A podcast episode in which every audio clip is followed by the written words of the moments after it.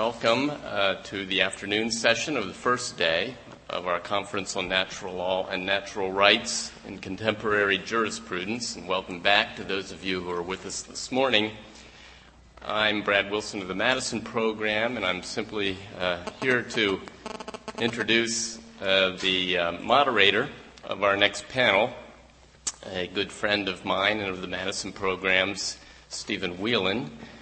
Uh, Steve uh, is important in a number of ways, not only having a successful law practice, but being a very good advisor uh, to the Madison program through the years. He's well known at Princeton University, not only as an alum and having a, uh, a daughter who is an alum, I believe, uh, but uh, also for uh, there being a, an important prize to motivate uh, our undergraduate students, uh, known as the Stephen T. Whelan Senior Thesis Prize in Constitutional Law and Political Thought. That prize we owe to Steve and his family. So I will introduce this and give it over to Steve. Thank you. Thank you very much, Brad. Welcome back, everyone. First of all, I want to express my profound appreciation to the Princeton University Air Conditioning Department. If any of you have been outside, it's like Washington, D.C. in early August, and uh, I uh, appreciate more than words can express uh, the climate control that we will be enjoying for the next few hours. As we talk about the subsidiarity of law and the obligation to obey, anyone who came of age in the 1960s certainly remembers the clashes over uh, uh, the duty to obey laws, whether they dealt with uh, the military draft relating to a war in a faraway land or whether they related to the civil rights struggle, which was uh, taking place simultaneously at home. But even though those fires may have uh, uh, the subject still blazes uh, mightily. And our first speaker is Timothy Endicott, who is a graduate of Harvard College, received his DPhil in law from Oxford University, uh, where he is director of graduate studies for the law faculty at the University of Oxford. He also teaches jurisprudence constitutional law and administrative law. Among his several publications include Vagueness in Law. Timothy, is there any vagueness in the law? Welcome. Thank you.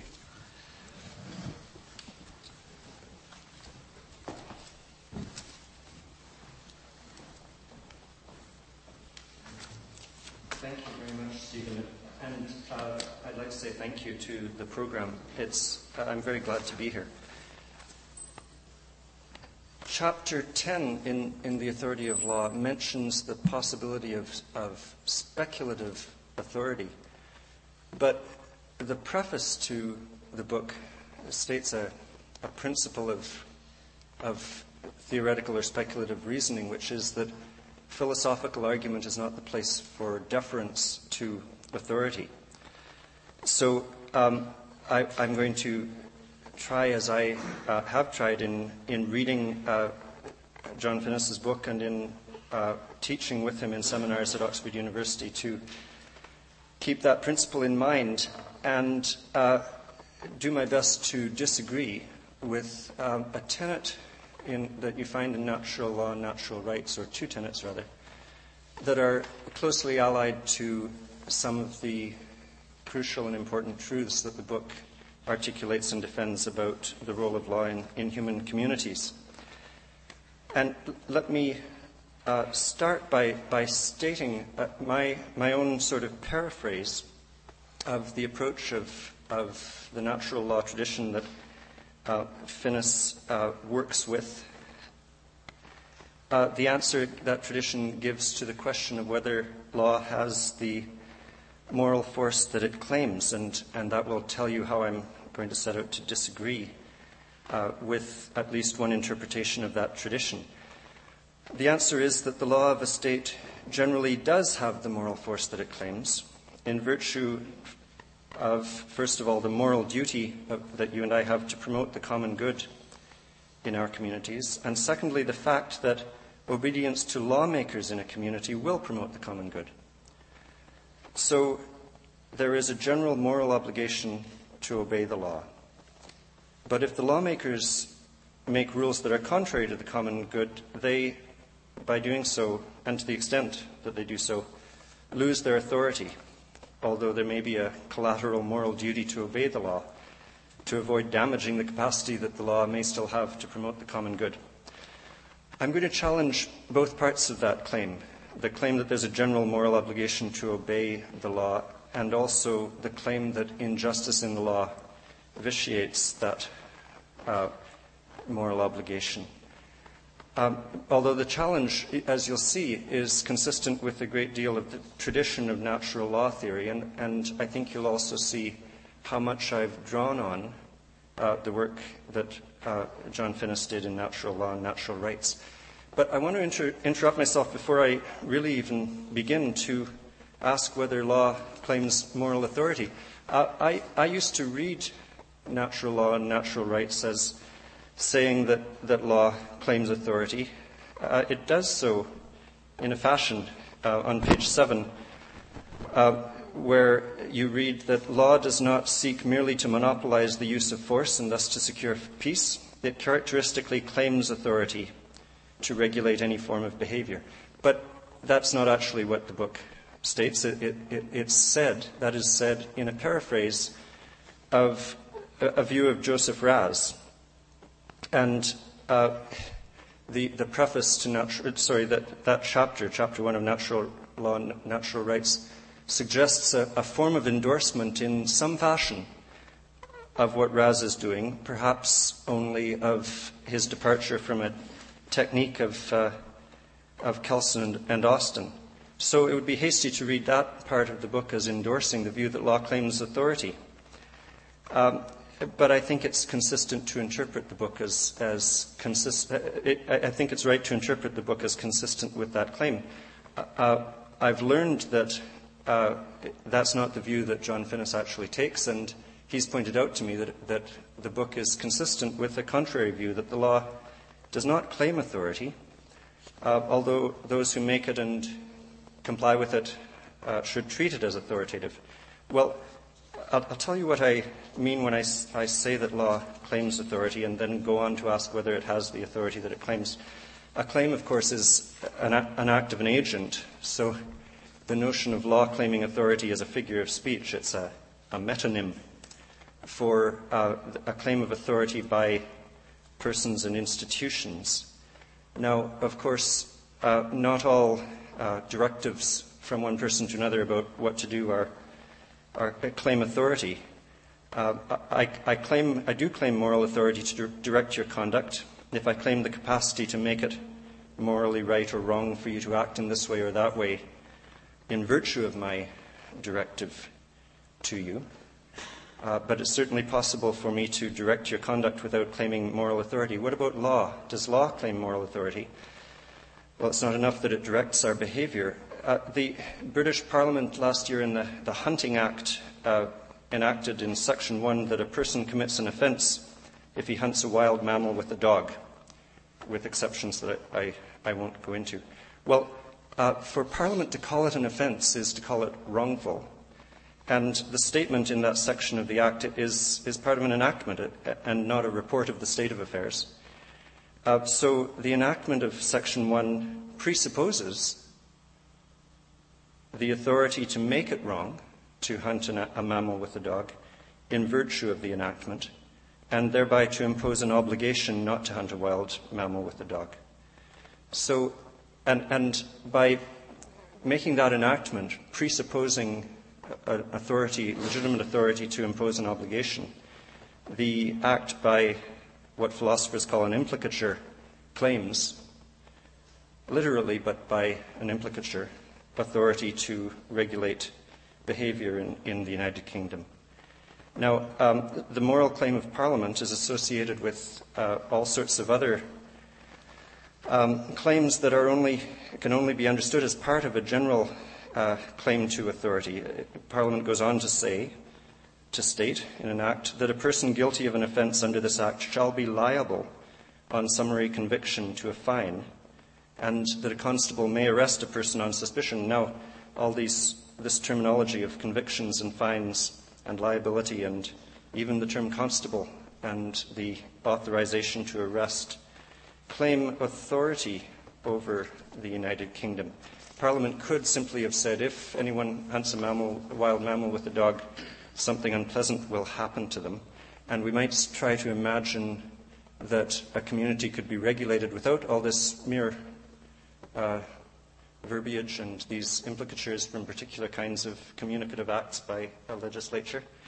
Um, if we were to imagine a community regulated without any of the acts that I, I, I say claim authority, we would have to imagine a community that does without all talk of obligations and rights in this system of control of the community. Uh, it, the institutions, they couldn't be institutions, I don't think. The, the persons who get things done in the community would not be able to t- distinguish taxes from penalties. They wouldn't have either taxes or penalties. Or, and they couldn't distinguish legal liabilities from the mere correlative of official freedoms. So I find it hard to imagine a community regulated in the fashion uh, similar to the way in which your community and mine are, are regulated by law that would not do what Parliament did in some systematic fashion. So, in the focal case, law claims authority. To say that is to use a figure of speech to refer to an implicature that is found in all the acts of, not all, but many of the acts of uh, institutions exercising lawful, lawful powers. I just want to emphasize that this idea that law claims authority is, is not the same as the idea that uh, law, lawmakers claim a right to obedience. Uh, the, the, the Hunting Act claims no right on behalf of Parliament, not even in a figure of speech and not even by implicature. But the Act proposes authority to make it wrongful to hunt a wild mammal. So that's all I mean when I ask, when, I say that law claims authority. Does it have the authority that it claims?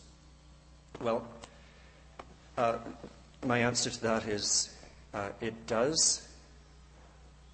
Lawmaking authorities have authority uh, over their communities, but not the general authority that they potentially claim. Um, and conversely, that the authority of lawmakers, such as it is, is not generally vitiated by injustice in their behavior. Now, to reach those arguments, we have to see what can be said in general about the moral force of the law on the basis of features of its nature. And I want to point out three such features of law. They've been pointed out by uh, many people before, and so I'll just remind you of them. Features that create necessary connections between law and moral principle. Uh, the first is the fact that law exercises effective control over a community the second is the fact that law is systematic. And the third is the fact that laws are characteristically general. And I'm going to explain why the moral force of law is not generally dependent on the justice of the law after I've explained why these three features of the law uh, have, have moral significance and generate obligations to obey the law. So, first, the, the, value of effective control over a community. As, as John Finnis has pointed out, the mere fact that lawmakers have to some considerable degree effective de facto authority control over a whole community gives them a capacity to coordinate the life of the community in ways that are valuable to the community. And in an earlier part of the paper, which I've spared you, I explained the use of the word community. Uh, and uh, I wanted to use it as a, as a term for human communities that need certain forms of coordination, which I'm going to go on to argue law um, provides, can, can effectively provide. And I'm very lazy, so I defined a community simply as any human community that includes cities, because cities have a need for the coordination that I'm going to talk about in, in the paper. And it also explains why uh, it's going to be useful to talk about Aristotle who's, uh, who was the, the first philosopher of the city. Now, um, this uh, coordinating capacity of de facto control is extremely valuable to any community that needs to undertake complex public projects like the building of sewers or regulation of traffic, or even the project of controlling the use of violence between persons, which I take as an example of a public project that every community, in my special sense, needs. And that's enough to show the moral value of law to all communities and the concern that every reasonable person has to abide by some of the duties that law claims to impose. this valuable capacity does not itself yield a general obligation to obey the law. The coordination that a particular law offers may or may not be valuable to a community. The fact that law can coordinate only means that it can be morally valuable. But the second and third features of law, its systematic character and its generality, show both that it is part of the nature of law that it sometimes imposes moral obligations and also that law does not generally do so. It is morally valuable because some of the coordination it offers, just in virtue of its being law, is valuable. I suspect that this claim, which may sound ambitious, is, is sound simply because of some of the coordination that law provides in virtue of its social functions in, for example, controlling violence. But I won't make that difficult argument because I think it's clearly true in respect of the coordinating reflexive functions of law in controlling itself, the ways in which law regulates itself. And that brings us to the second valuable feature of law, its systematic character.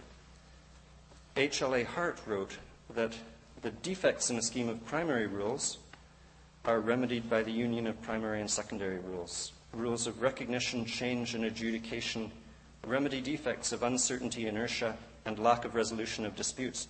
And he considered the resulting union of types of rules to be the key to the science of jurisprudence. So it seems that we can find in Hart's own insights an argument that law is necessarily valuable a community with only primary rules suffers from defects that law, by its systematic nature, remedies. If we grant that it is valuable to remedy a defect in a community, then law is by nature valuable to a community. Hart might have responded to such an argument that law provides only technical remedies for technical defects. That is, a scheme of purely primary rules is bad in respect of uncertainty, inertia, and lack of resolution at regulating a community.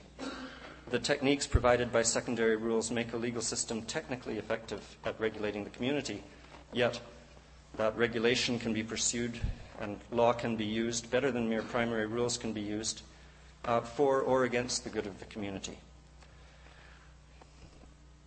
Everything in that uh, response I've imagined is true, yet it does not support the view that law is of no general moral value. Consider a jammed gun. It is technically defective. You can remedy the defect by cleaning it and oiling it. That will make it a good gun, which you can then use to murder someone or to save someone's life by shooting a rattlesnake. So we might say that a gun is of no general moral value. It is an instrument that can be used for good or ill. And as an instrument, it can be technically good or bad without any moral value, without any value for helping you or me to uh, uh, to live by moral principles. Um, a, a smoothly functioning gun is not necessarily morally valuable. There is a similarity between guns and law, that they are instruments that can be used for good or bad purposes, but there is a difference. Communities need law for good purposes. Speaking for myself, I do not need a gun for any good purpose. If I lived in rattlesnake country, perhaps I would need one to protect myself or my family. And then if I had one, I would have the opportunity to use it for good purposes or bad purposes. But it would be morally valuable because it would be useful for a good purpose. A smoothly functioning gun would help me to act on moral principle. Here is the difference between law and a smoothly functioning gun. Every community, in my special sense, does need law for good purposes, whereas the need for a gun depends on various contingencies. I, I might need a gun if I happened to live in rattlesnake country. Even then, I might not. Techniques for identifying the community's standards and for changing the standards and for resolving disputes about their application can be misused, but they are morally valuable because every community needs them for good purposes. Uh, finally, the third uh, feature of law, which I say is valuable, is its generality. Uh, Aristotle uh, pointed out the value in generality he saw it clearly because he observed that the tyrants of his day preferred to issue particular decrees rather than to submit themselves to the discipline of standards with some temporal stability and some significant range of application. Perhaps the generality of laws contributed to a tension in Aristotle's thought between his extravagant overstatement of the relation between law and justice on the one hand and his view that justice demands equity. He misdescribed justice, at least justice in a certain sense, as lawfulness and said that everything lawful is, at least in a certain way, just. Aside from the valuable generality of law, his reason, as far as I can see, amounts to no more than a bare suggestion that laws promote and protect the well being of the community. This explanation is unusually offhand for Aristotle, and his offhand approach suggests that, that was, it was not the burden of his argument in the Ethics to make that point. Perhaps he was simply scribbling down a conventional truth along the way in a discussion of justice and law that had other goals. It seems offhand to me both because the generalization that laws promote and protect the well being of the community does not support the conclusion that everything lawful is just in any sense, and also because he himself proceeds to point out the frailty of the generalization by conceding that while the law prescribes virtuous actions, he says, it does not prescribe virtuous actions very well when it has been made arbitrarily. And Aristotle also saw the disadvantage of the generality of laws. He insisted that laws are to be applied to particular cases with epieikeia, reasonableness or aptness or perhaps equity, although there's an ambiguous word. Uh, Aristotle explains that error can arise in the application of general norms because the lawmaker needs to impose a general control on conduct, the conduct which may reasonably vary according to the circumstances in which the general norm will apply. So laws are inevitably overgeneral because of the incapacity of lawmakers to tailor a general norm to a variety of circumstances. So citizens and officials need to act with epieikeia to avoid applying a general norm in a manner contrary to the lawmaker's own rationale. It is an important insight that the generality of law leads to cases in which its application is not supported by its rationale. It generates arbitrariness in the law that is morally significant in a way that Aristotle did not admit. Because of its generality, law necessarily brings with it certain forms of arbitrariness. The speed limit on a road may change from 50, 30 miles an hour to 50 to 70 as the road leaves a town in a way that corresponds to the fact that risks depend on road conditions, so that reasonable speed limits depend on road conditions. But the change in the speed limit will come in a step or steps even if the features of the road on which a reasonable speed limit depends uh, change gradually. The reasons why speed limits are not more sensitive to road conditions have to do with two features of law, which we could add to the three I've already mentioned its need for intelligibility and the process values that correspond to and enhance its systematic nature. So it, it, the value of intelligibility in law uh, applied to speed limits, well, if the law regulating speed on the road is to be understood, speed limits need to be communicated in a way that's useful to drivers. And it would not be useful to have signposts every five minutes indicating a new and slightly different maximum speed. As for process values, well, if the speed limit is to be enforced in a rule governed fashion, it needs to be reasonably possible for a law enforcement official to make a case to an independent tribunal that the speed limit at an identifiable time and place has been exceeded. That would be more difficult. Eventually, it would become impracticable if the speed limit varied continuously with the relevant features of the law, uh, sorry, of the road. So, a good lawmaker will adopt traffic regulations that correspond only imperfectly to the conditions that make them reasonable or not reasonable. This is not a matter of their lack of foresight. They'll quite foreseeably do this for reasons of good legal craftsmanship. Their purpose, their good purpose, is to achieve a form of regulation that can serve the persons subject to it and can be enforced effectively and fairly in a system and will not encourage pointless disputes. One result of these good techniques of legal craftsmanship is a form of arbitrariness. So, good laws, including good speed limits, are laws that achieve good and just purposes in a way that is worth pursuing in spite of the accompanying arbitrariness. There can be no general regulation without the arbitrariness of requiring behavior that is not justified by the purpose of the rule. Therefore, law necessarily brings with it a degree of arbitrariness or irrationality. It would be much too quick uh, to conclude from this that the law has no moral force to the extent of its arbitrariness.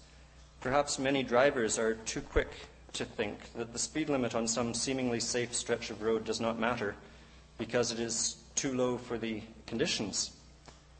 In many cases, the only safe way to drive, and therefore the morally obligatory way to drive, is simply to stick to the speed limit prescribed by the authorities without passing judgment on the forms of arbitrariness which undoubtedly uh, arise from its generality. But I'm going to argue that the arbitrariness that comes with general regulation sometimes means that there is no moral, moral reason to obey the law.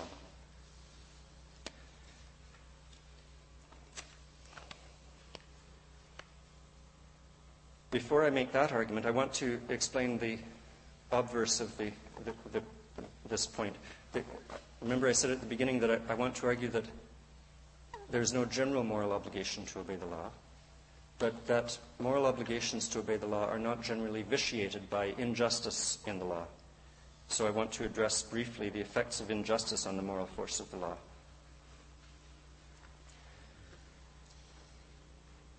we can see that the value of the law to a community does not entirely depend on its justice if we reflect that de facto control over the community and the systematic nature of law and the generality of law are compatible with injustice. It can still be valuable to the community, law can, when it is unjust. So I think the reasonable person does not simply disregard un- unjust laws. The reasonable person avoids disobedience that will influence the law abiding dispositions of others in such a way that the law's valuable capacity to coordinate the life of the community is damaged. But that merely collateral reason to obey unjust laws is not the only reason to do so. There are two respects in which the effects of injustice on the moral force of law are limited. First, an unjust law may yet be of value to the community in a way that gives it moral force. And secondly, structural injustices in a regime have no effect whatsoever on the moral force of some laws. That first point. Um, an unjust law may yet be of value to a community. My example, which I discuss at some length in the paper, is taxation. Tax is the best example I can think of of a solution to a coordination problem. And yet, tax, how to set a tax is a question on which there can be better and worse uh, views to which there can be better and worse answers, and a question to which some answers would be extremely unjust and abusive. So we can call it an impure coordination problem. What tax will we have? It's valuable to have a tax. We can say that, that in, in virtue of the coordination that we will achieve as a community by deciding whether to have an income tax and if so, at what level.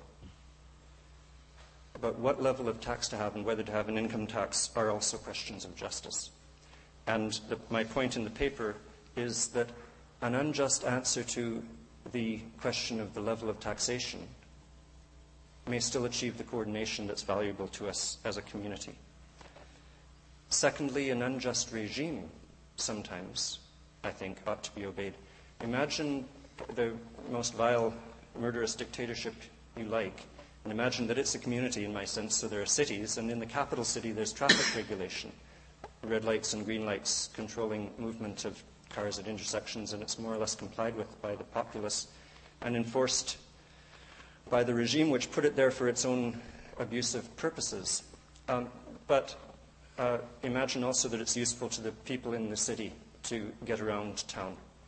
Well, it seems to me that the reasons for you or me to stop at the red lights in that city are precisely the same as the reasons to stop at a red light in, in this town or in, in England or Italy. And uh, they are reasons that are not affected by the, the, injustice of the regime. And reasons to go through a red light in that capital city would be the same considerations of emergency that would justify, in a way perfectly compatible with the natural law tradition, running through a red light in, in this town. So, unjust regimes, the injustice of the regime has no necessary impact on the obligation that you and I have to uh, obey some of the laws of their system.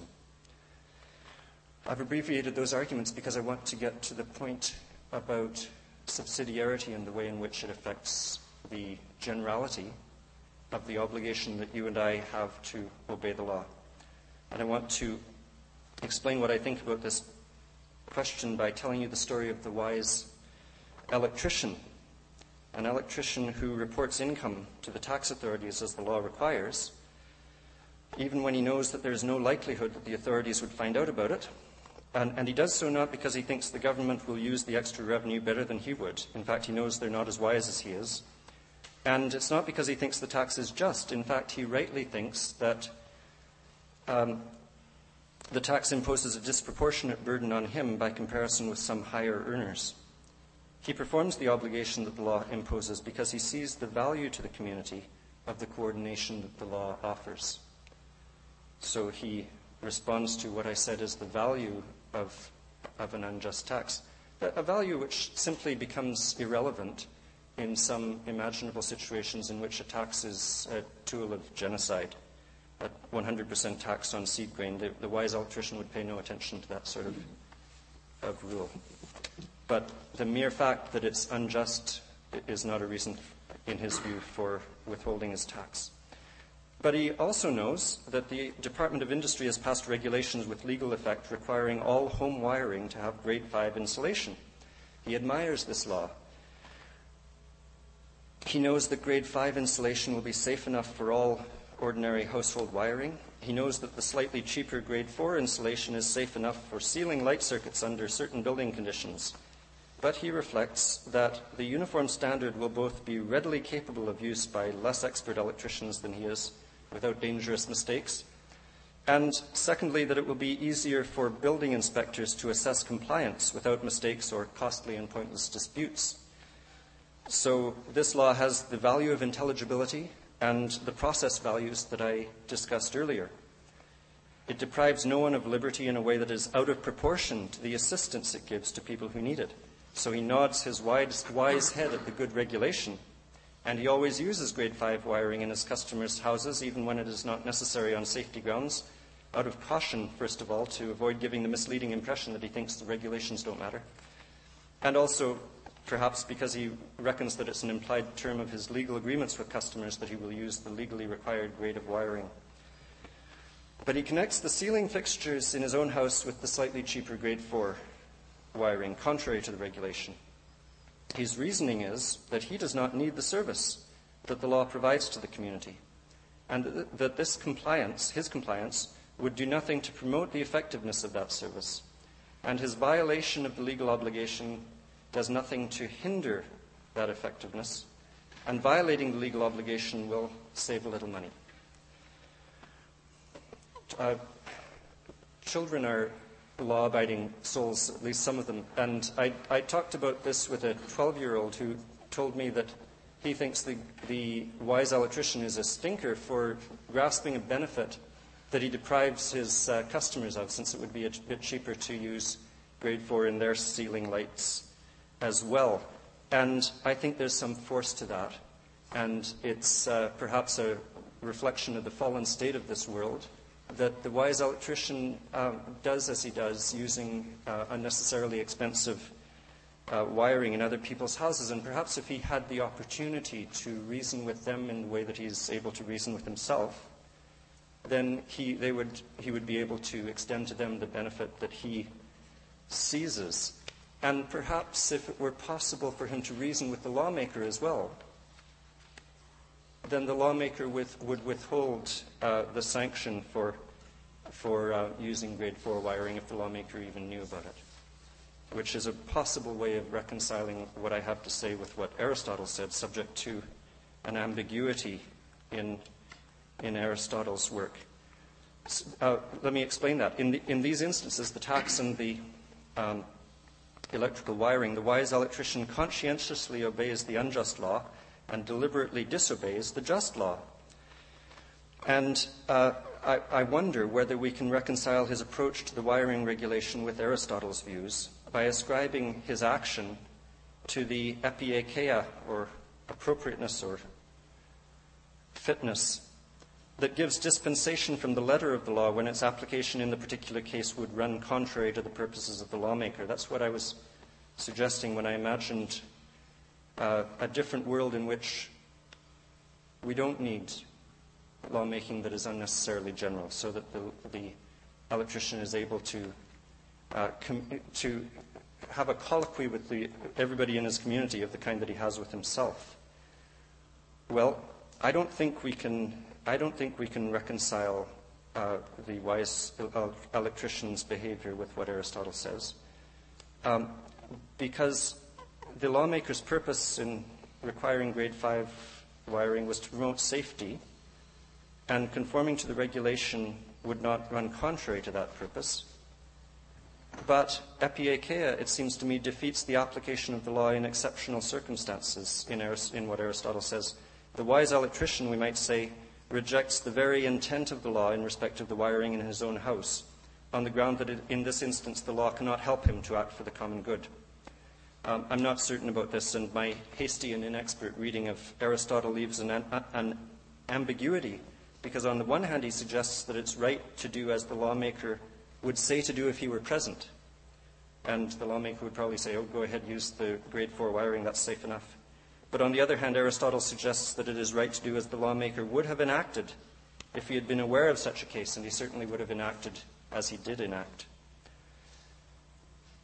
So, uh, this brings us, this, the reason the, the electrician has for using the cheaper wiring in his own house, it brings us to the subsidiary role of law, which John Finnis has emphasized. The subsidiary role of law leads the wise electrician to conclude that he has no general obligation to obey the law. The law has a limited jurisdiction over him to promote the common good. As Finnis points out, the fact that its role is subsidiary does not mean that it is of secondary concern it means that the law has the role of a help or service to its subjects. It has the role of helping them to lead reasonable lives with attention to the common good, and not the role of absorbing them or leading their lives for them. This discussion of subsidiarity in natural law and natural rights is an instance of the uh, fruitfulness of, of the book, because it's a discussion that's of value to students today in understanding the principle of subsidiarity in the European Union, where it's very trendy. But it's uh, what an important wide ranging principle it, it is. It, it, we can understand the history of federalism in this country or in, in my country of Canada as a history of success and failure in achieving subsidiarity in relations between levels of government. But subsidiarity applies not only between the UK and Portugal or between Washington, D.C. and Wisconsin. In, in, in natural law and natural rights, it is abstracted to apply between the individual and the authorities in a community. So it applies between the wise electrician and the Department of Industry. And it's a principle that the authority is capable of providing a help. Common enterprises, uh, Finnis says, should be regarded not as ends in themselves, but as means of assistance and ways of helping individuals to help themselves, or more precisely, to constitute themselves. Where individuals or families can help themselves by their own private efforts and initiatives without thereby injuring, either by act or omission, the common good, they are entitled in justice to be allowed to do so. Well, uh, this subsidiarity of law in general uh, seems to me, is a reason for the obligation that you and I have to obey the law of our community, and also limits it. Limits it not just where the law is unjust, so that a presumption that we ought to obey it is overridden, but limits it where the law provides no service to us. Um, a service, to use the term that uh, Joseph Raz used this morning. And we could understand the service conception of authority that he articulates as an articulation of a principle of subsidiarity between individuals and persons who claim authority over them. Now, uh, in reflecting on this idea that subsidiarity provides a reason for and also uh, the, uh, identifies the extent of obligations to obey, it, it uh, occurred to me rather uncomfortably to think about the subsidiarity of the practice of promising because that too is a practice in a community uh, in, in, a wider sense than I've been using it, um, which is subsidiary, subsidiary in its value to the, uh, to the other capacities and resources of, that you and I have as persons. Uh, And it strikes me that the wise electrician probably generally abides by his promises, even if he doesn't generally abide by the law. And uh, this could perhaps be, we could distinguish law and, law and the pr- practice of promise keeping by reference to the wise electrician's involvement in his own promises and in his relations with persons to whom he makes promises. But I, and that might be sufficient. I haven't thought about that enough, but I think it's sufficient to point to the arbitrariness of law that I've been identifying in this paper as something that distinguishes the obligations that law imposes on us from the obligations we undertake when we promise. The generality of law and the associated arbitrariness, combined with its subsidiary, subsidiary role, mean that the obligation to obey the law is not general. So, my conclusion is that lawmaking authorities in a community do generally have authority over people in their jurisdiction because of the values of the legal system to the community that I've mentioned. They often lose that authority by acting unjustly in making law, yet their authority is not generally affected by the justice or injustice of their acts. The scope of their authority is determined and limited, in part, by the principle of subsidiarity on which its usefulness to the subjects of the law depends. So, natural law theorists have traditionally both overstated and understated the connection between law and morality. I still don't know whether I disagree with what Aristotle said, but I will illustrate how I think I disagree with, uh, with John Finnis by mentioning two claims that he makes in an important 21st century work of natural law theory published in the American Journal of Jurisprudence last year. Here's what he concludes in that article about the moral value of law in general. Law is rightly conceived of as by its nature morally valuable, though not in the sense that Joseph Raz attributes to that phrase, according to which the thesis would be making a claim about the way law or the law is actually implemented in history. The obviously false claim that law, in its historical manifestations throughout the ages, has always or generally been a morally valuable institution.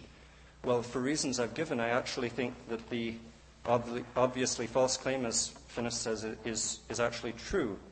Law, as implemented actually in history, has always been, or generally, a morally valuable institution.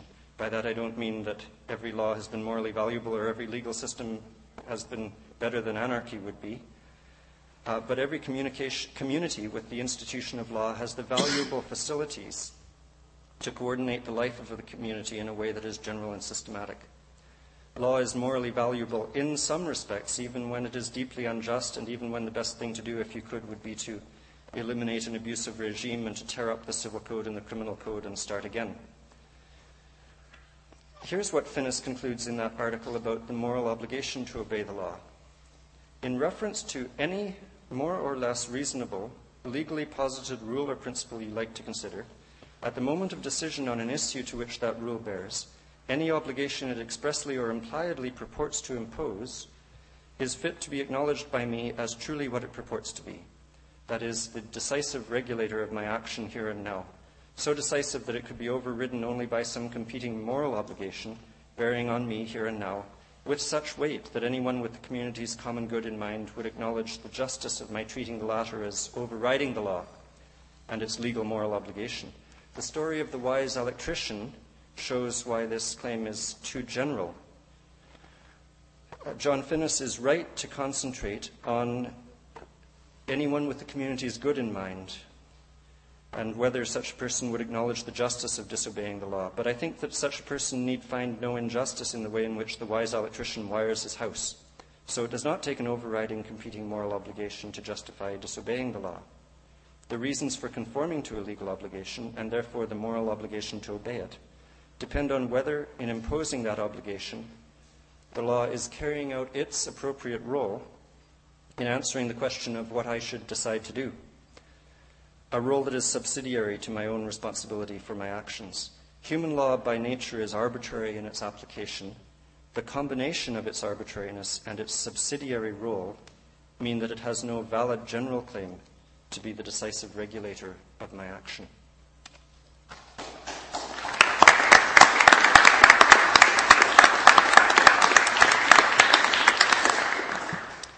Thank you very much, Professor Endicott. He who will be followed by two responders, the first of which is uh, Professor Gerard Bradley, graduate uh, of Cornell Law School, after which he did a brief stint as an assistant district attorney in the borough of Manhattan, city of New York. He moved on to the University of Illinois College of Law and now is professor of law at the University of Notre Dame, where he edits, with John Finnis, the American Journal of Jurisprudence and focuses on the constitutional law of church and state. For many years, he was president of the Fellowship of Catholic Scholars and currently is chair of the Federalist Society's Religious Liberties Practice Group, vice president of the American Public Philosophy Institute, and we're happy to say, a member of the Society of Scholars of Princeton's James Madison program. Welcome, Professor Bradley.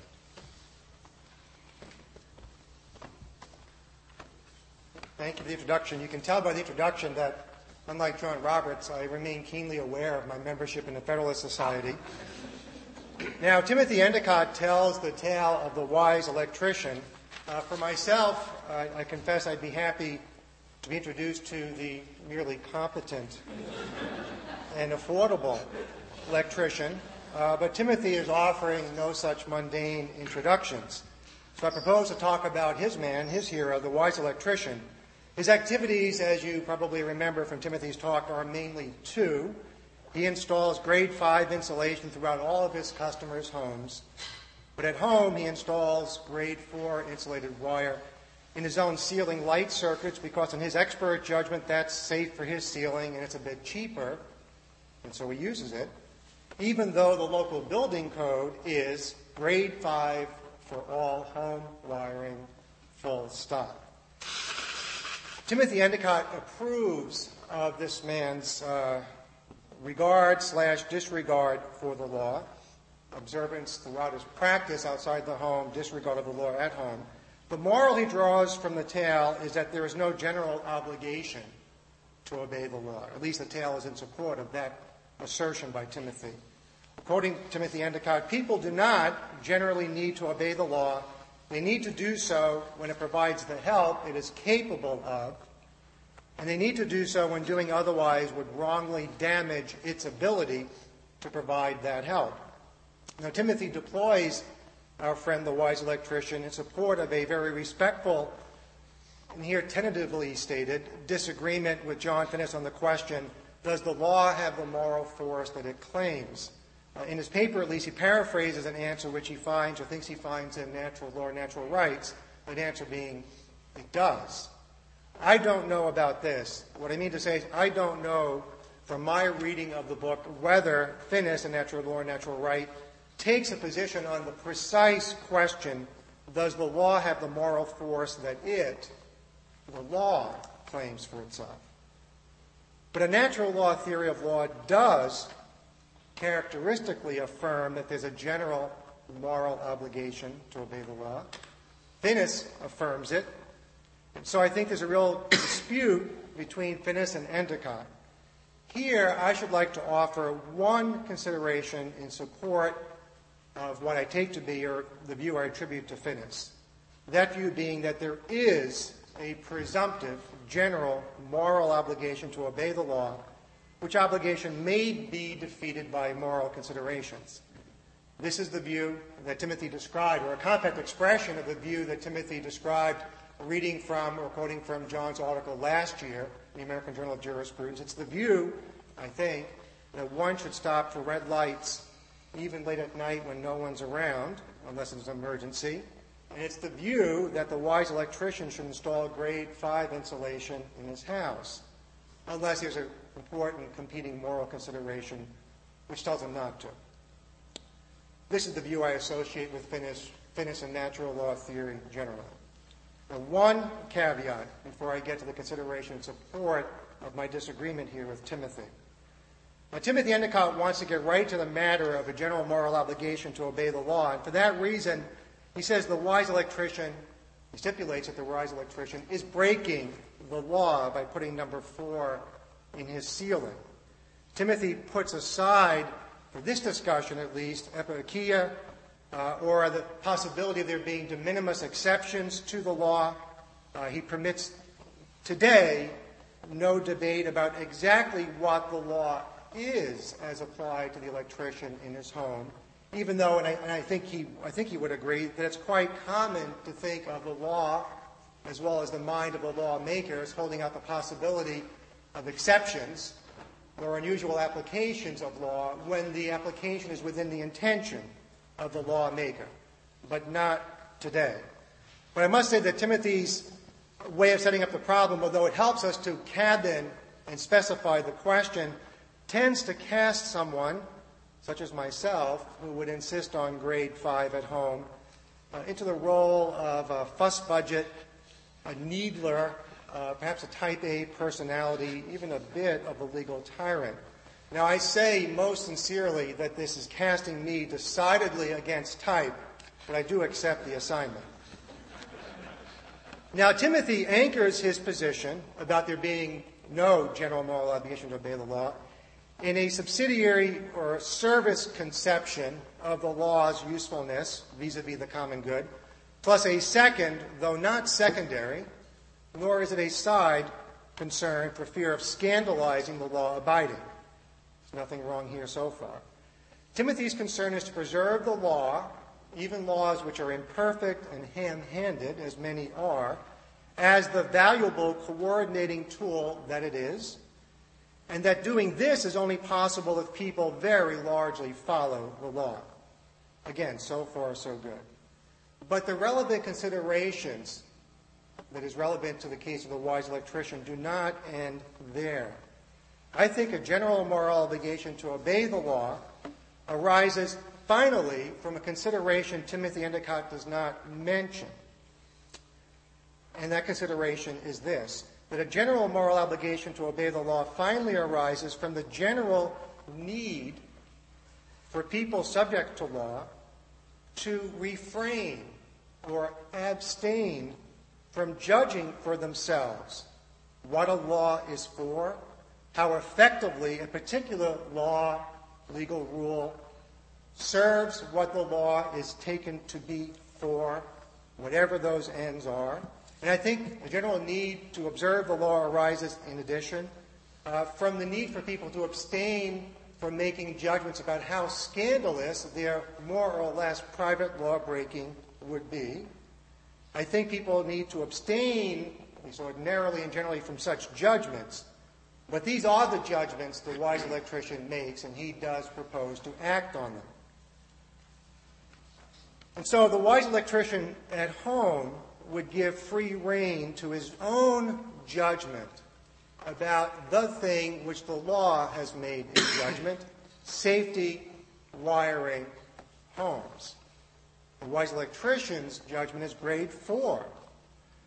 But he trusts and follows his judgment in this act about quite a bit more than wiring, electricity, and home construction. Matters about which, at least by hypothesis, he is expert.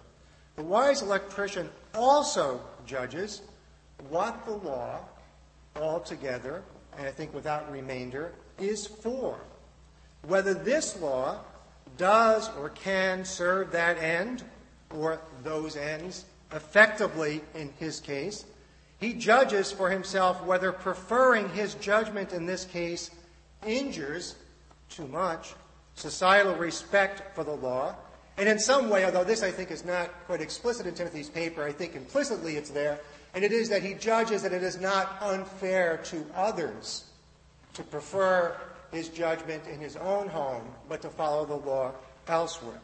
The wise electrician not only opines, but concludes that the service that the law, as it applies to his ceiling, can provide is nil, that his compliance with the law would do nothing to promote the effectiveness of that service, and that his violation of the legal obligation does nothing to hinder respect for the law. And he judges that the only real reason uh, at work here, other than his judgment about safety, is that it'll save him a little bit of money. I think there are two problems with this way, Timothy's way of looking at the case of the wise electrician. I think the problems are naivete, and that uh, the wise electrician's approach to observing the law would lead to more widespread disregard for the law than either Timothy or I think we can tolerate. So to illustrate, to illustrate the naivete involved in Timothy's account of the wise electrician's thinking. Now, in Timothy's paper, he mentioned that enough to allow me to infer that it's not so much a matter of safety straight on, safe and unsafe, as if it's a Manichaean wiring world, but he referred in the paper, and again briefly here, to judgments by expert electricians under ordinary conditions involving ordinary building conditions about what is safe uh, under certain conditions.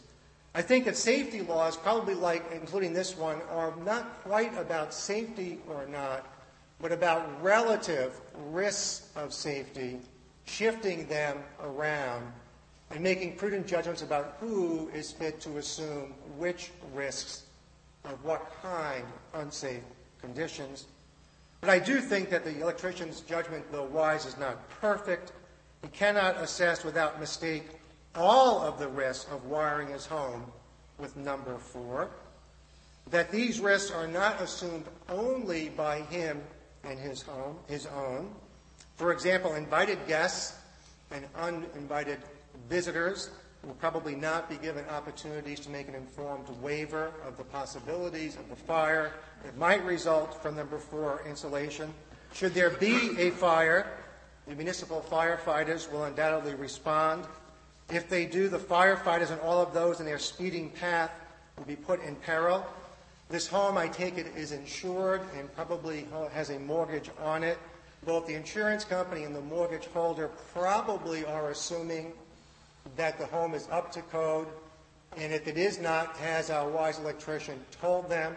And if he has told them, what has been their response, and has he complied with their requests, possibly even demands to correct the condition? Uh, the wise electrician observes the law outside of his home, partly, Timothy says, uh, to ease and to clarify in home inspectors' jobs, but there's no reason to think, so far considered at least, that his home is exempt from inspection. And if his home should be inspected, he'll have to do the job a second time, which simply may impose additional cost and eliminate the monetary advantage of wiring with number four in the first place. But it'll also put the inspector in a perhaps difficult condition of having the inspector to choose between coming down and what the inspector might think is a more or less needless act or show of legal force that is coming down on this electrician at home but thereby violating his own legal obligations, I think. The point is that while there are distinctively private aspects to the case of the wise electrician, he is a skilled craftsman, he is at home, he appears to be willing to assess, able to assess, and willing to accept certain risks to himself and his own. I think the common good and the welfare and well being of others has traction even there, even on his ceiling. Uh, I would describe this as saying that the wise electrician may run from the common good, but he'll find it difficult to hide. But that's just to look at it as if the only purpose of the law is safety. But we can't rule out that there are other secondary purposes to the law. The law about insulation and building materials and uniform requirements about those things may also have elements of economic redistribution in them. That is to say, it may well be part of public authority's aim in setting up uniform building code provisions like this one to create a certain competition among certain suppliers. It might even be that the leading maker of grade 4 insulation is a bad corporate citizen Perhaps it's a foreign firm which exploits its workers. But because of a free trade agreement, it might be impossible to prevent competition and insulation from abroad. But the local authorities are at least trying to reduce domestic demand.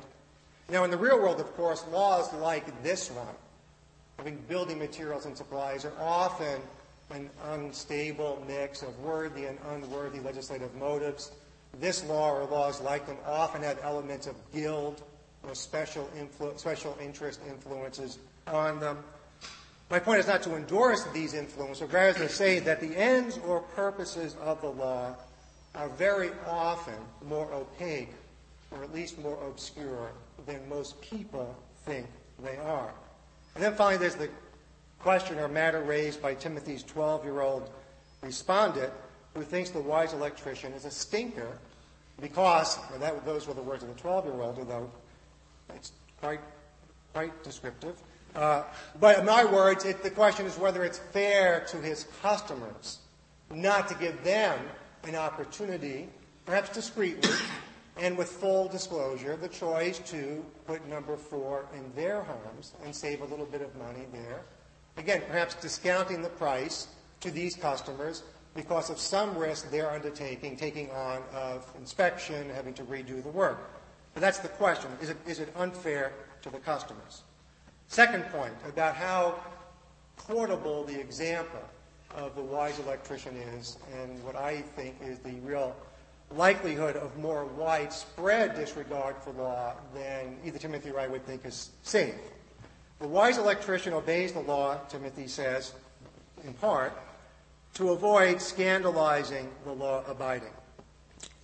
But I think this matter of scandal, leading people to get the wrong idea about how important it is to observe the law, worrying that will give people the idea that they can break the law not willy nilly, but they might want to think about breaking the law often. That's what I mean by scandal.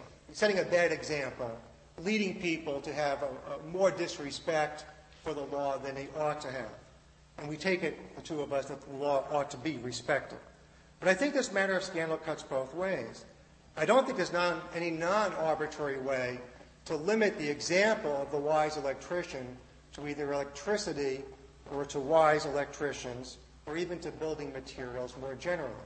That is to say, the picture we have is of someone subject to the law, directed by the law to use number five, but who does not because that individual judges, that in this case he, but it could be he or she, knows what common good or what social ends the law is supposed to serve.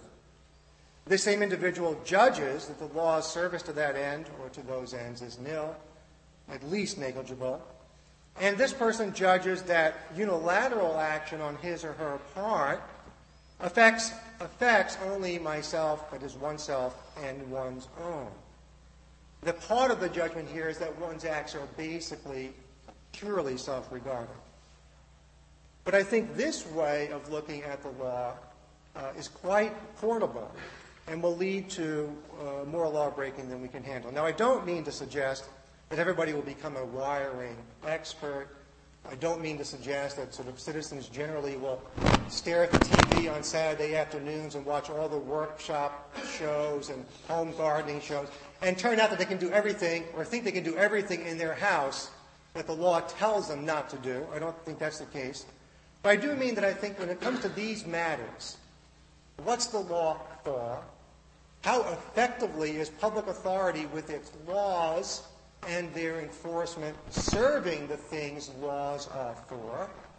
Are we talking about matters that affect me and my own and are within my ken and don't really affect other people. I think when it comes to these matters, citizens are perhaps typically know it alls. That is to say, they will judge, perhaps under the influence of the temptation to make an exception for themselves, that it's only them, that is, they and their own, who are affected. They will conclude too hastily what the law is for. And although I, I would say almost always ill equipped to judge how effectively the law would serve those ends, will make the judgment that the law, at least as applied to them, would be an ass. So finally, I, I think I could state my point of disagreement with Timothy Endicott this way. I agree that people should obey the law because the law helps them to promote or serve the common good. And it is necessary to prevent damage to the law in order to preserve the law as the instrument by which people cooperate for the common good. But in light of the foregoing consideration and in light of the way people tend to be, I think that affirming a general moral obligation to obey the law is necessary to successfully attain or achieve those two purposes. But in the real world, for the law to promote the common good, And for the law to be respected, I think you have to affirm a general moral obligation to obey it.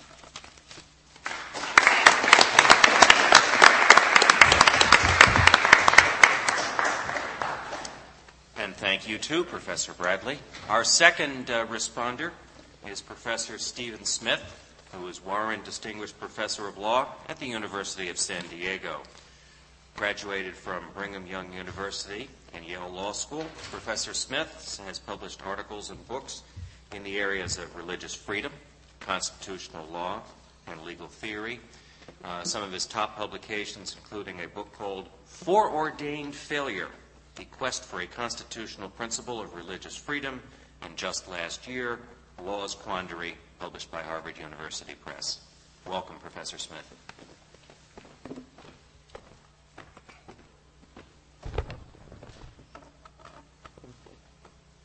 Well, when I uh, got the invitation to participate in this conference, and, and later when I looked over the program and saw who the other participants were, I have to admit I felt a little bit like the person who occasionally kicks a soccer ball around in the backyard and then suddenly gets plucked up and put on the field for a game between Manchester United and, and Real Madrid.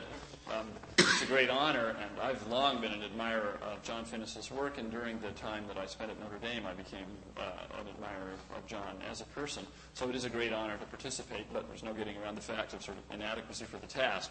Nonetheless, you do the best you can. So I, I want to, uh, everything I say here will be said tentatively and with great trepidation. Uh, and in that timorous spirit, I would suggest that uh, I think uh, Professor Endicott has written a paper that is very interesting, that's important, and for the most part true.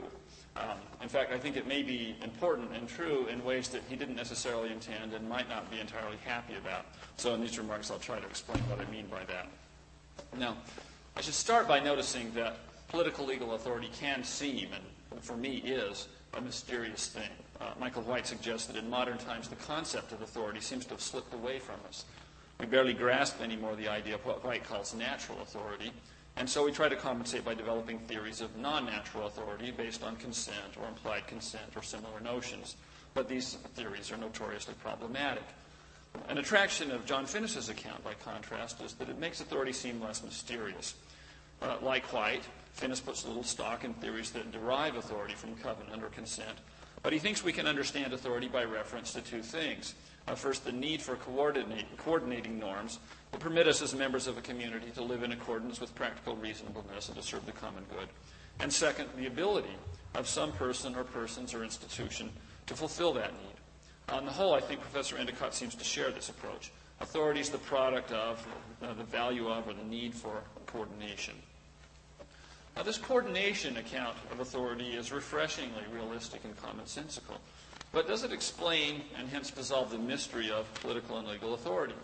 Surely there is some important relationship between legal authority, coordinating norms, and reasons to act that may arise from those norms. What, what exactly is that relationship? Is it something like a constitutive relationship, like that between the conductor of the orchestra and the various instruments and musicians that make up the orchestra? Coordinating the disparate elements is the conductor's entire reason for being and the essence of what he is and does. Uh, is the relation between legal authority and coordinating rules uh, providing reasons for action something like that? Or is it an important but more contingent relationship, like that maybe between being a police officer and coordinating traffic after a tree falls in the road? That sort of coordination is a valuable service that police officers sometimes provide. But other people who aren't police officers can also perform this service. In emergency, uh, volunteers or passersby often spontaneously step in to do it. And conversely, someone might well be a police officer even if he or she never performs this particular service. In a similar vein, it might be that providing coordinating norms is merely a valuable service that political and legal authorities often perform, but it's not what essentially constitutes them as authorities. In this case, the reflection of thinkers like Finnis and Endicott on coordination might tell us valuable things about an important contingent feature of law and authority, but might not actually provide us with a satisfactory account of what and whence authority is. I think Professor Endicott's paper pushes us to consider these questions. On its face, the paper develops two ostensible disagreements between Endicott and Finnis about legal authority. Endicott thinks that Finnis both overstates and understates the extent of authority that the coordination function of law entails. Finnis overstates the extent of law's authority, Endicott thinks, by failing to recognize that the necessary generality of legal rules entails arbitrariness, as he calls it, uh, and this in turn means that in some situations law does not, in fact, provide good reasons to act in accordance with law's general requirements. But Finnis also understates law's authority because he fails to recognize that the value to the community of the coordination that law supplies makes it authoritative, gives us reasons to act in accordance with its requirements, even in situations in which the law may be deeply unjust or may emanate from an unjust regime. Now, although I'm not sure whether Finnis does or needs to disagree with these claims about law's authority, the claims in their substance seem to me to be correct. In fact, they may be more correct than Endicott wants them to be, because upon reflection they may lead us to the conclusion that the coordination account is unsatisfactory as the basic account of political and legal authority. So, how might this happen? Well, we can take the claims one at a time. So, take first the claim that because law is general and therefore necessarily over inclusive to some extent, there will be situations in which the law doesn't give us good reasons to act in accordance with its requirements. Endicott illustrates this point with the example of the wise electrician that's been much discussed. Um, but a slightly simpler and more familiar example, Jerry's already alluded to it, is that of the red light at midnight.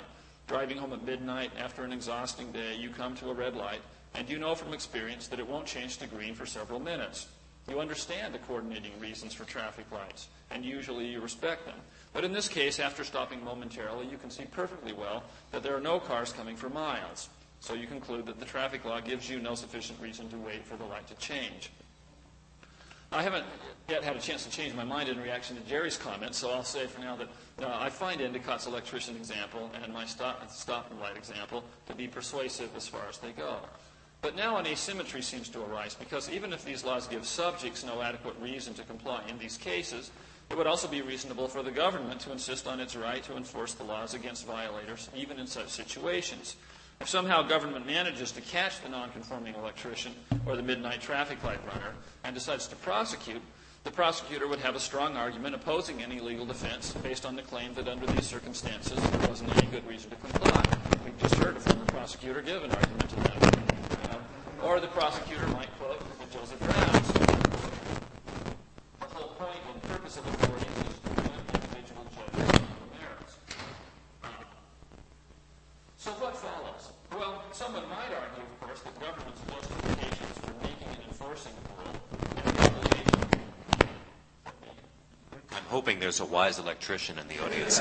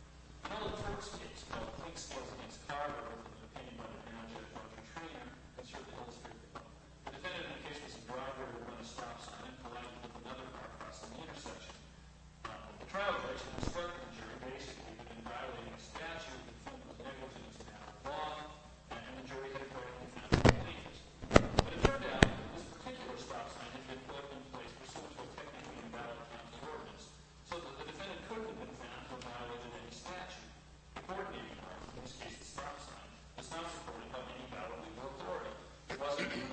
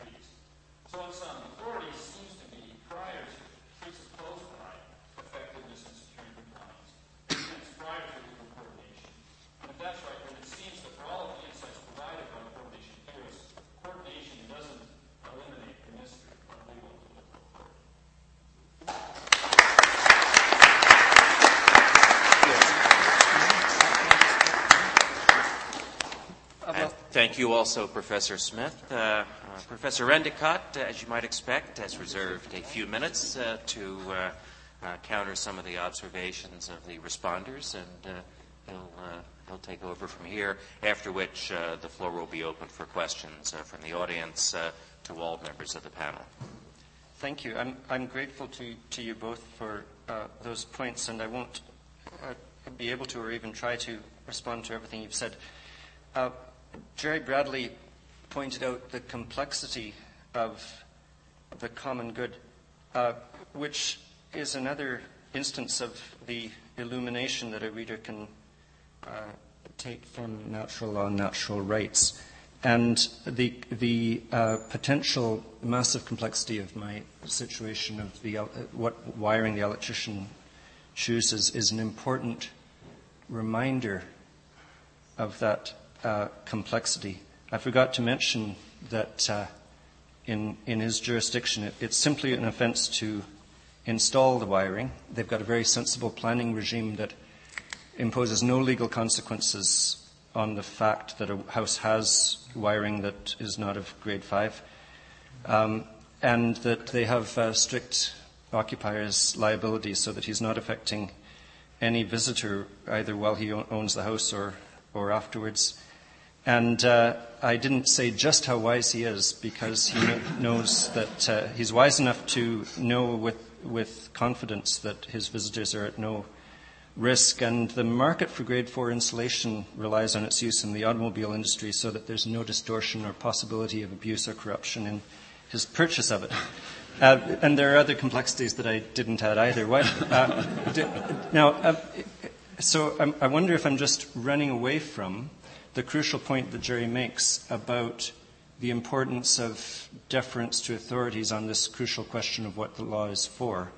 And by running away f- progressively from the potential scenarios that Jerry raised, I wonder whether there's uh, anywhere left.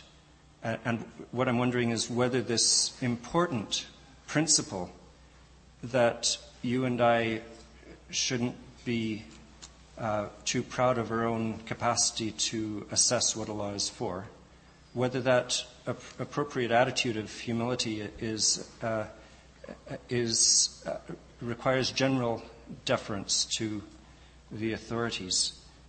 And I don't think it does, not only because I can keep thinking up swizzes in connection with the electrician, but because we can think of radically simpler situations in which it's lucidly apparent to all of us what the law is for. Um, Steven Smith mentioned the old uh, question of whether cars should always stop at red lights. I don't, I don't even want to talk about whether cars should stop at all at red lights. Cars uh, terrify me, and, um, and and I think there may be a general obligation to stop a car at a red light. Uh, but uh, think of a pedestrian. Um, the, the law of, of Princeton, New Jersey, uh, let's suppose, requires pedestrians to go to the crosswalk and cross there. And, and you live across the street from um, an all night uh, Starbucks. And at four in the morning, there's no traffic. And so here I've, I've, imagined a, a situation where uh, we don't need to defer to authorities on the question of what the law is for uh, we all know what it's for. It's for the for public order in the broadest sense of good uh, a situation in which we can go about our our own affairs well with respect for and in safety from others. In other words, it's for the regulation of traffic, and there isn't any traffic. Um, and then it seems to me, well, I, am not rash enough to make any statements about cars that, uh, that there's no need for deference to authorities in some situations. So perhaps I still disagree with Jerry. Perhaps, though, we've got to a point that he suggested that I reflected on in writing this paper, that uh, perhaps Jerry's objections to what I've said will make you conclude that I've only made an argument for what he called de minimis uh, principles, uh, principles that where it's trivial. Uh, you know, why not walk across the street? Why, why go d- down 50 yards to the crosswalk when there's no traffic, even if the law says so? Well, uh, the, and the principle uh, de minimis non curat lex, the principle that lo- the law is not concerned with trifles, is a principle of subsidiarity, I think. A principle that there's no point, that the law shouldn't take itself too seriously. And then let's hope that uh, officials wouldn't prosecute and courts would throw it out if somebody prosecuted you for jaywalking when, when there's no traffic. I don't know. Um, but I'm not sure that, uh, that what I've said amounts merely to uh, a de, de minimis um, um, sort of principle about how you and I ought to treat the law. I don't think it does. Uh, now, Steven Smith, um, the, yeah, does this, uh, do these points about the rather contingent value of the coordination that the law potentially offers, uh, do they um, make a, a, hash of the idea of, of the authority of law? Um, I, you know, I, I think that the, the, the uh, moral force of a de facto stop sign, an interesting idea, um, depends on us all not, not knowing that it's not a legal stop sign. And I, and I just wonder if the coordination offered in the tax example that I discussed in the paper is an answer to part of what, what you said, Steven, about the relation between coordination and authorities, because a tax is an example of a, I, I claimed, of a solution to a coordination problem, and it's absolutely crucial who offered the solution. I was in a blackout in Toronto once, and the blackout killed all the traffic lights around the city. And I had to drive across the city, and at many intersections there were uh, citizens who stepped into the middle and uh, started directing traffic, and sometimes it was a bit of a disaster, and sometimes it was really useful. Uh, and uh, it's rather, I think it's rather an important feature of, of the coordination that law offers that at any one of those intersections, at any point, it would have been appropriate for a, a law officer, a, a police officer, to step in and say, I'll take over with authority. It's rather valuable to have someone who can sort it out with an authority that is part of the system uh, with which law imposes the obligations that it claims to impose. And tax is, is do, does the coordination come first or the authority? Of course, it's the fact that Parliament issued the tax that makes it authoritative and gives it coordination. And conversely, it is partly the fact that Parliament is capable of solving this problem that gives me a reason to go along with the authority of Parliament. So I don't think it's a problem for the idea of the authority of law and its relations with coordination, that in a sense, the, uh, the coordination it offers comes from its authority. Well, of course, that's true. And from a different perspective, its authority comes from its capacity to coordinate.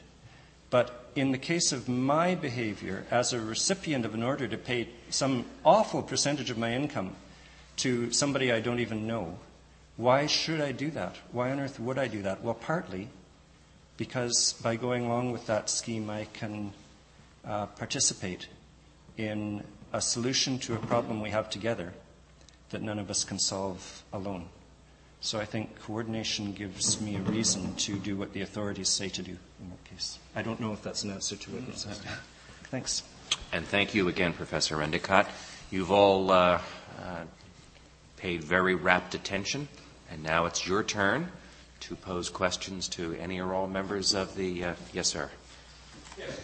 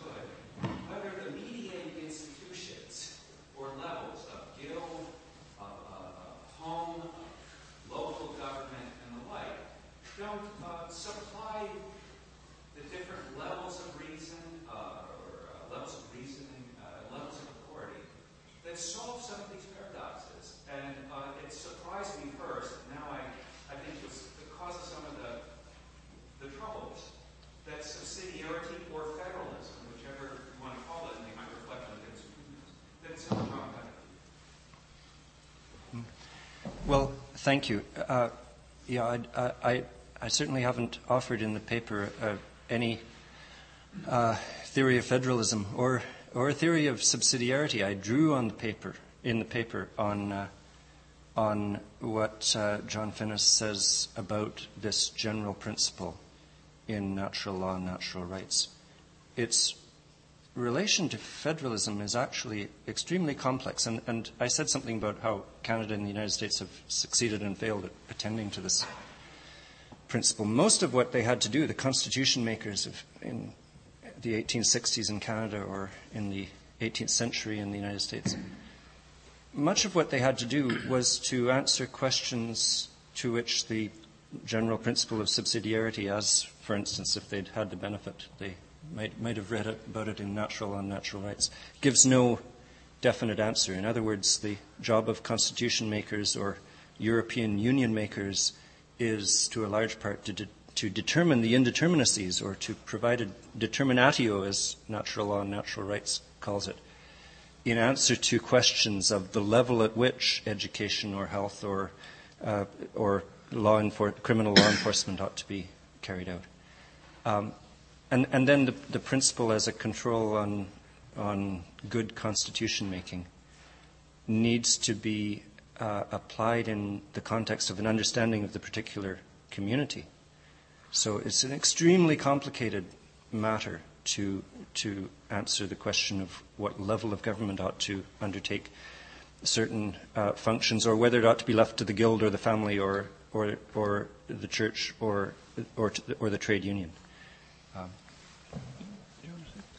well, I, I guess um, I didn't say much in my comment or in my full paper really about that question. I, it did seem to me, this was one thing that puzzled me a little because I did think that uh, Timothy was using the term in a way that um, was a little different than I thought the way John Finnis uses it in, in the book and the way I'd usually heard it used. It seemed to, I, I can see now how there is a relation between the two, but it seemed to me that the point in the paper, uh, that the use in the paper was more along the line subsidiary, meaning something like the authority, well, the obligation that I might have to obey the law is still always subsidiary to my more general obligation to be accountable for what I do and do what is right and so forth. You know, that it couldn't, uh, I'm not sure about that, but it didn't seem to be much in terms of, you know, the level of government uh, that is best suitable to, to deal with different kinds of questions. And uh, if you did try and use it that way, I don't know, it seems to me that it might help in allocating authority, but we typically don't think that it, defines authority. I mean, you might think, for example, that under federalism or subsidiarity, uh, something should be dealt with at the state level rather than, than by Congress. But if Congress does it and the Supreme Court upholds it, we typically don't say, I think, well, you know, subsidiarity means that it lacks legal authority. So I'm not, I'm not quite sure how it would solve the kind that, that uh, direction could solve the kind of problems we're talking about. No, the reason why I don't think it plays a great role in this discussion, Jim, is that my opinion is, and it's I think, displayed in my paper that although public authority can make a mistake in prescribing number four and number five in a given instance, it may even make a mistake in having uniform standards which don't admit exceptions for some people's homes. But I do think there's a common good in safe wiring, and the public authority rightly prescribes certain minimum criteria for safe wiring for some of the reasons I did mention.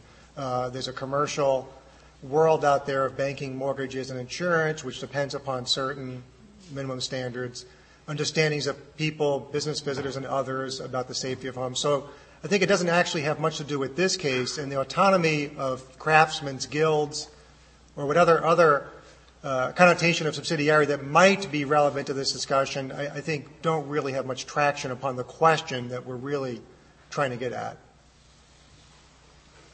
Other questions? Yes, sir. Um, question specifically to because it was an aspect of which I found something like do, whereas I didn't find it in the comment. Um, it, may seem a trivial point, but I'm just uh, clarification, really. Sometimes when the word general or the word generally is used, we mean um, invariable or invariably or com- comprehensive or comprehensive. And then sometimes we use the word general to mean usual or typical. Um, and uh, there was, you use the word general or the word generally quite often in your paper, and at times it seems to be used in one sense, and at times in the other sense. And pinning that down is important to me in evaluating your argument. So the, uh, the request for clarification is, do you take yourself to be using that word, or those two words, in this a uniform sense, or, or were you sometimes using in one sense, sometimes in the other? Well, uh, it's too big a job for now for me to uh, hold myself accountable for the ways I used the word throughout the paper without going back to it. Maybe I should. Uh, I'll tell you the way I meant to use it when I said, for instance, that uh, th- there is no general obligation to obey the law, or that uh, it, I, I, don't know if I said this, but I meant to say that it's a, a general truth about legal systems that they are morally valuable and so on.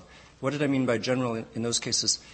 Uh, I guess I'm, I'm not sure if John Finnis uses the term general. I think he does, or, but I know he uses the word presumptive, and perhaps I meant to use it in, in that sort of fashion. It's a general truth in this sense about cars that they have engines. Uh, and uh, that doesn't mean to say there's no such thing as a car without an engine. Uh, but uh, you can presume that a car has an engine in virtue of its being a car, and there's something uh, missing if, if, it, if it doesn't have an engine. So it's not far from saying it's a, a feature of the nature of law. Um, in other words, something you need to understand about law if you're, if you're to understand what law is. So some, it, it, there, uh, it, there may be a legal system that uh, is uh, um, uh, morally ought to be uh, abolished or uh, shouldn't be obeyed in any respect. That would be an exception to a presumption that's worth making about, uh, in, in our practical reasoning, about the legal systems of countries we run into.